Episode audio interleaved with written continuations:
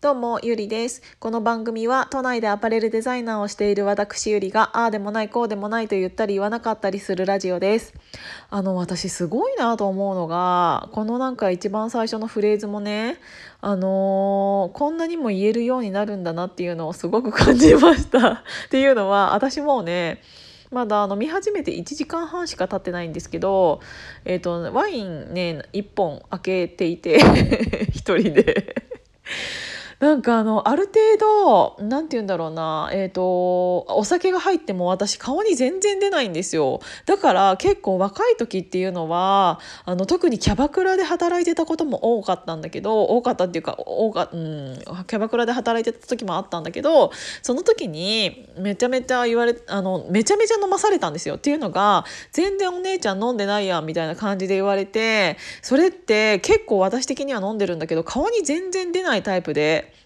だからあの本当にねあの顔に出るタイプがめちゃめちゃ嬉しあの嬉しかったじゃない。羨ましかったしあのなんて言うんだろう。なんか飲んだらさあちょっと甘えた感じになれる人っているじゃないですか。私そういうのが本当になくてあのテンション変わらないんですよ。っていうのは一番最初に挙げていたこのヒマラヤさんも酔っ払ってるんですかみたいな。ゆりさんってお酒飲みながらヒマラヤやってるんですかって言われたんだけどあの正直私そもそもお酒は飲まない人であのなんて言うんだろう本当に特別な日ぐらいに赤ワインを開けるっていう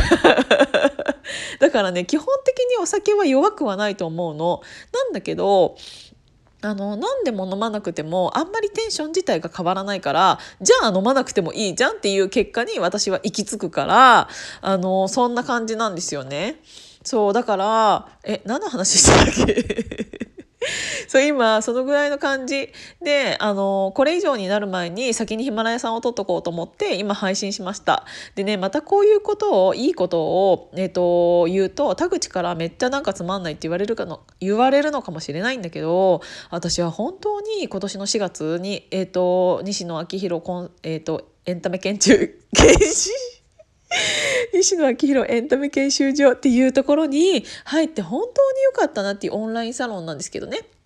に入って本当に良かったなって思うのがなんかなんて言うんだろうあの何回も言ってるかもしれないんですけど本当にね私ね仲間っていうものがいらないと思って生きてきたんですよ。あの人より自分の方がモチベーションが基本的に高いから仕事もえそのモチベーションでやってるんですかって思ったらあのプライベートも仲良くしたいと思わないタイプだったのであのなんなんて言うんだろう結構そこら辺をね引きずるタイプだったんですよ。プライベートと仕事は別って思ってるかもしれないけど仕事のモチベーションがそうだったら一緒にカフェとか行ったりとかしても別になんか話自体合わないだろうなと思ってそれ以上近づかないから、うん、と仕事だけでうんとそれ以上をうん、プライベートで一緒にいたいなって思う人じゃないんですよね私が。っていうのがあるのが一番でかいんだけどあの普通にあの仕事行ってて会社行っててっていうのをしている中であのあまりにも自分と同じぐらいのモチベーションの人っていうのがあまりいなかったし自分以上の人っていうのは本当に見たことがないぐらい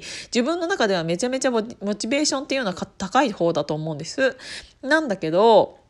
うんと、今そのオンラインサロン西野昭弘エンタメ研究所というところに入って今本当に4月から567891011えっ、と7ヶ月半年切ったあ半年切ったって半年過ぎたね。で7ヶ月経ってるんですけど本当にねえっ、と良かったっていうどころじゃないぐらい本当に西野さんに感謝してるっていうのは、うん、とこんなにモチベーションの高い人たちがいっぱいぱいいるんだっていうのを感じました。えっ、と、もともとサロンっていうのは、えっ、と、毎月お金を、えっ、と、1000円、または980円ぐらい払っているし、うんと、お金を払ってでも、彼の考え方、西野さんの考え方っていうのを、えっ、と、欲し、ん、なんていうの、覗いてみたい。頭の中、彼の頭の中のを覗いてみたいって思う人が多いから、企業の、企業者、うんうん、事業者の人とか、個人事業主の人とかとかっていうのがすごく多いんですね。で、えー、とそういう人が多いからこそあの普通の世界のと普通の生きている世界よりある程度なんか絞られて結構なんかそのメンタル的にあとモチベーション仕事のモチベーションがめちゃめちゃ高い人とかメンタル的にもすごくえっ、となんて言うんだろうな大人な大人なって言ったら分かんないんですけどっていう人がすごく多くって。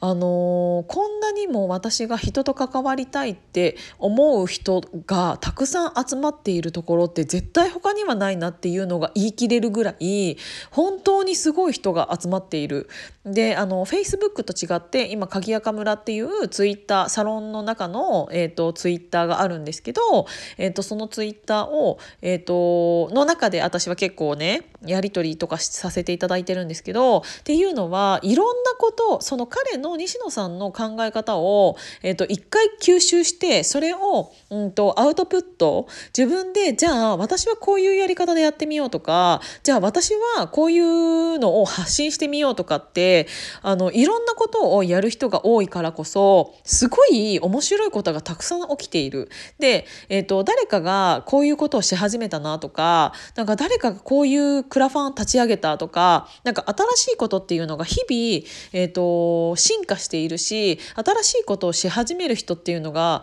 えーと、目に見えてわかるしでそれを、えーと、毎日のようにこうやってツイッター上で見ているとなんか応援してくなってってくるしっていうのがあってあの本当のリアルのその人たちの考え方とかテストをしている風景とかっていうのが見られて本当に貴重な時間を過ごさせていただいているなっていうのもあるし、えーと、それを見て私もこういうことやりたいなとか私は